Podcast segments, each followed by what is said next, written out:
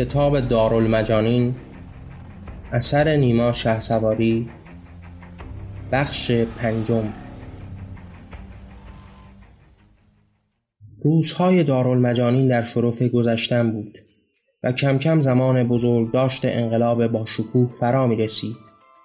هر دسته ای در حال تدارک برنامه ای بود تا در برابر انقلاب حضرت والا و حضرت داوود روسپید شود و این ارزش والا را قدر بداند. روزها یکی پس از دیگری میگذشت تا روز موعود فرا رسد. روز پیروزی انقلاب شکوهمند از گوشه و کنار دارالمجانین مجانین به سرکردگی بزرگانی بران بودند تا حق این مطلب بزرگ را به جای آورند و جایگاه رفیع این پیروزی را جشن بگیرند سرآخر روز موعود فرا رسید بر ایوان بزرگ دارالمجانین در طبقه فوقانی تختی بزرگ و با شکوه تدارک دیده شده بود که پیکره با شکوه حضرت داوود را بر خود حمل کند. دیگر انقلابیون حق نشستن در کنار این والاگوهر را نداشتند و ایستاده به مراسم چشم میدوختند. مراسم از دو سو با دو حرکت مختلف در برابر دیدگان همه آغاز شد. از دو سمت دو گروه مسلح و قدرتمند و با شکوه رژه رفتند.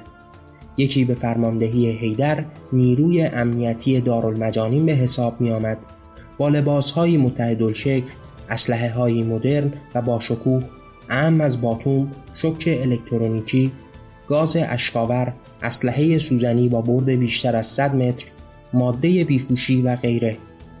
در برابر آنان نیروی تازه تأسیس برآمد. که لباسهای متحد و شکل دیگری به تن داشت. با اسلحه های تازه و نو که مثالش در دارالمجانین یافته می‌شد. دیگر خبری از تفنگ سوزنی نبود. این بار در اختیار این ارتش منظم تفنگ های سنگین گرم قرار داشت که به واسطه تجارت آزاد توسط جواد خریداری شده بود. او به ارتش تازه حضرت رنگ و بوی تازه ای داده بود و وظیفه اش صدور انقلاب و دفاع در برابر دشمنان خارجی بود. آنها رژه هماهنگی رفتند و در برابر حضرت داوود سلام نظامی دادند. با پا چسباندن و در انتها دستها را به آسمان بردند و فریاد زدند یا داوود یا خدا. این شکوه دو جانبه در برابر دیدگان مجانین و انقلابیون مدهوش کننده بود و چشمان را به خود خیره می کرد. بعد از سفارایی نظامیون و معرفی این نیروی تازه وارد دارالمجانین که در طول همین مدت کوتاه توسط جواد به دستور داوود پایریزی شده بود نوبت به حسن رسید. حسن به همراه جمع کثیری از زنان و مردان مجانین وارد صحنه انقلاب شد و در برابر دیدگان همه نمایش های بیشماری را روی صحنه برد. نمایش هایی از شکوه و عظمت و اقتدار انقلابیون در جنگ هفت روزه بعد از آن در باب شکوه و عظمت انقلاب که این بار بیشتر نمایش ها جز تجلیل کوتاه از جایگاه حضرت والا بیشتر محوریتش در باب شکوه و عظمت حضرت داوود بود. حتی چند نمایشی درباره آن فتنه شوم اخیر هم روی پرده رفت و جماعتی را به وجد آورد. در باب کارهای مخفیانه دشمن و کارهای وحشتناک آنها حتی برخی باور داشتند در این نمایش به انقلابی های دیرین هم هنگ زده شده است. به ویژه به محمد و اسخر که نوک پیکان این اتهامات بودند. این نمایش ها یک به یک به روی صحنه رفت و شکوه و عظمت انقلاب را به رخ همگان رساند. بعد از این اتفاقات نوبت به محمد رسید که جمع کثیری از مجانین را به گرد خود درآورده بود. با تمثیل ها نقاشی های با شکوه نقاشی های با شکوهی را در برابر دیدگان همگان به نمایش درآوردند. نقاشی های ای از بزرگی و شکوه انقلابیون از روزهای جنگ از مبارزه و ایستادگی از روزهای انقلاب از حضرت والا و تمثیل های بیشمار از حضرت داوود. پیکره هایی که از سنگ تراشیده شده بود و چهره قدسی و نورانی حضرت داوود را تصویر می کرد. تصاویر شکل های بسیار داشت. گاه حضرت داوود را به نمای فرشتگان با بال در می آورد. گاه او را در حالی که دست بر آسمان کشیده و گاه در حالی که کره زمین را به دست گرفته است گاه تصویری از او به نمایش در می آمد در حالی که لباسهای جنگی به تن کرده و در جنگ در برابر دشمنان ایستاده است و گاه در حالی که به یکی از مجانین کمک می کند و دست نوازش به سر آنان می کشد. یک به یک نقاشی ها و تمثیل ها در برابر دیدگان همگان نقش بسته شد و همگان دیدند که چه کارها محمد به همراهی گروه تربیت شده اش کرده و شعارهای یادا بود یا خدا در سراسر دارالمجانین تنین انداخت. در آخر نوبت به ناصر رسید. ناصری که روزهای بسیار بعد از آن واقع زمان صرف کرده بود و در میان مجانین زمان سپری کرده بود تا برای این روز بزرگداشت مراسم در شعنی را پدید آورد. بیشتر این ایده در روزی که در کنار یکی از بیماران بود در ذهنش شکل گرفت. آنگاه که برای اولین بار زینب را دید. زینب دختری آرام و گوشگیر بود. وقتی در یکی از روزها ناصر برای دیدار با او به اتاقش رفت تا با او در باب حضرت والا و بزرگیش اثرات والای تسلاپام و انقلاب شکوهمند صحبت کند متوجه شد او در خلوت خود شعر می‌گوید. گاه شعرها را بر جان و تن خود می نویسد همین جرقه باعث اتفاقات امروز در این جشن با شکوه شد. زینب به روی صحنه رفت و اینگونه آغاز کرد. ای نور بتابان که همه تشنه برانیم ما بی تو همه هیچ همه گم به نهانیم. گر هست جان بود همه امر توی ما ای شاه تو داوود خدا مسلم آنیم. فریادهای یاداوود یا خدا در آسمان بلند شد و صورت حضرت را گلگون کرد. هنوز زمانی نگذشته بود که زینب ادامه داد.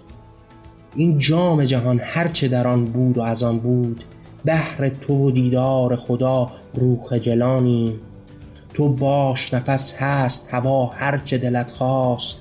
این بودن تو بهر نفس سینه از آنی. شعرها را یکی پس از دیگری در مدح و سنای حضرت خواند. گاه از حضرت والا هم گفت اما به اختصار.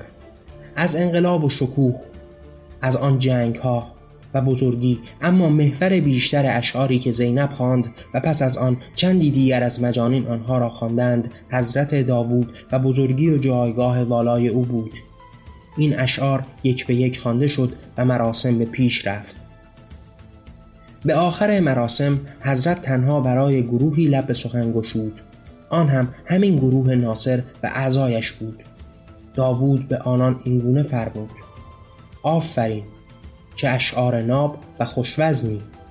آفرین به این ذوق و تان همین تعریف و تمجید بس بود تا آب در دل ناصر به لرزه بیفتد. وای که به همه چیز فکر می کرد به جایگاه و بزرگی.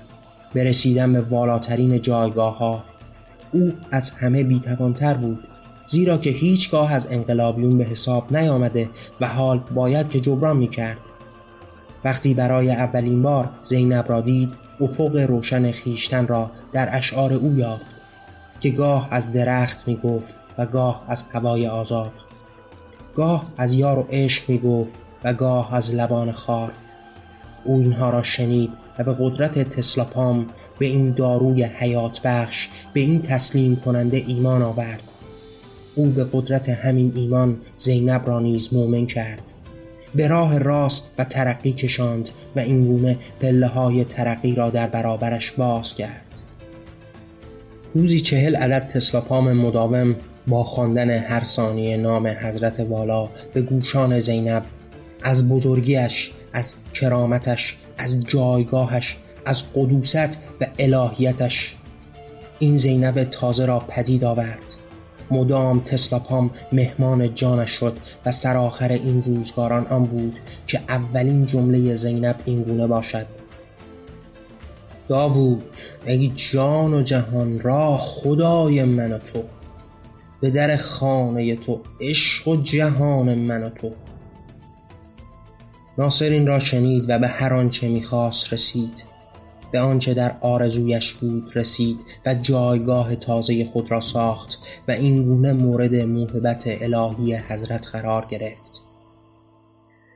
به آخر مراسم بود که اسخر هم اجازه سخنرانی خواست. ایستاد و رو به همه اینگونه آغاز کرد. ما همه جایگاه والای انقلابمان را می‌دانیم. ما همه از بزرگی حضرت والا و حضرت داوود با خبریم. و باید که جایگاه رفیع آنان را پاس بداریم که به ما انسانیت تحفه داده اند. ما را به این مقام بالا رسانده اند و باید به کنار آن به فکر پیشرفت و آبادانی نیز باشیم. هنوز اسخر حرفهایش را تمام نکرده بود و می‌خواست بیشتر ادامه دهد که از سوی هیدر فریاد یادا بود یا خدا بلند شد و جماعت به تبعیت از او ادامه دادند. آنقدر ادامه دادند تا اسخر نشست و حضرت داوود دستانش را به آسمان تکان داد همه مبهوت حرکات دست او بودند که ناگاه لب به سخن گشود از همه عزیزان و دوستان سپاس گذارم که چنین مراسم با شکوهی را ترتیب داده اند. این نهایت شکوه و سربلندی ما انقلابیون است که پاسداری چنین انقلابی را می کنیم. به امید آنکه روزی همه جهان از برکت این انقلاب بهره برند و از نادانی و جهالت دور شوند. به امید آن روز با شکوه. با پایان دادن به سخنانش جمعیتی که به سرکردگی جواد بود فریاد زدند مرگ بر خیابانها. و در ادامه همه این شعارها را تکرار کردند و به انتها مطابق معمول شعارهای بسیار دیگری تکرار شد. و به آخر به شعار یاداوود یا خدا خاتمه یافت و این روز با شکوه انقلابیون نیز به پایان رسید همه در حالی که وظیفه ای را در این روز با شکوه از اجرا تا تدارکات و تمیزکاری ها بر عهده داشتند به اتاقها و سلول های خود بازگشتند و به میان تختها نام داوود را خواندند. برخی مدام در خواب هم تکرار می کردند یا داوود یا خدا بارهای بسیار از سرتاسر سر دارالمجانین گزارش رسیده بود که بسیاری در خواب با این فریاد بیدار می شوند یا مدام در خوابان را تکرار می کنند این شعار پولادین به بخش اصلی از زندگی همه مجانین بدل شده بود. حتی در هنگام خوردن غذا و یا در حال گرفتن تسلاپام باید که فریاد می‌زدند یا داوود یا خدا. و ناصر بر این موضوع بسیار سخت می گرفت و به کسی بی فریاد یا داوود یا خدا تسلاپام نمی‌داد. و حال در حالی که همه در اتاقها خواب بودند داوود در اتاق خوابش بر روی تخت با شکوهش صدای جسته گریخته ای را میشنید که مجانین نام با شکوه او را در کنار نام خدا فریاد می‌زدند با شنیدن این آوای لذت بخش چشمان را بست و خیشتن را بر تمامی آسمان ها با تاجی به سر و عصایی در دست دید که همه آدمیان فرشته ها و هرچه جاندار بر جهان است نام او و خدا را یکسان و یک رنگ می‌برند و در برابر بزرگیش به خاک افتاده و او را میپرستند.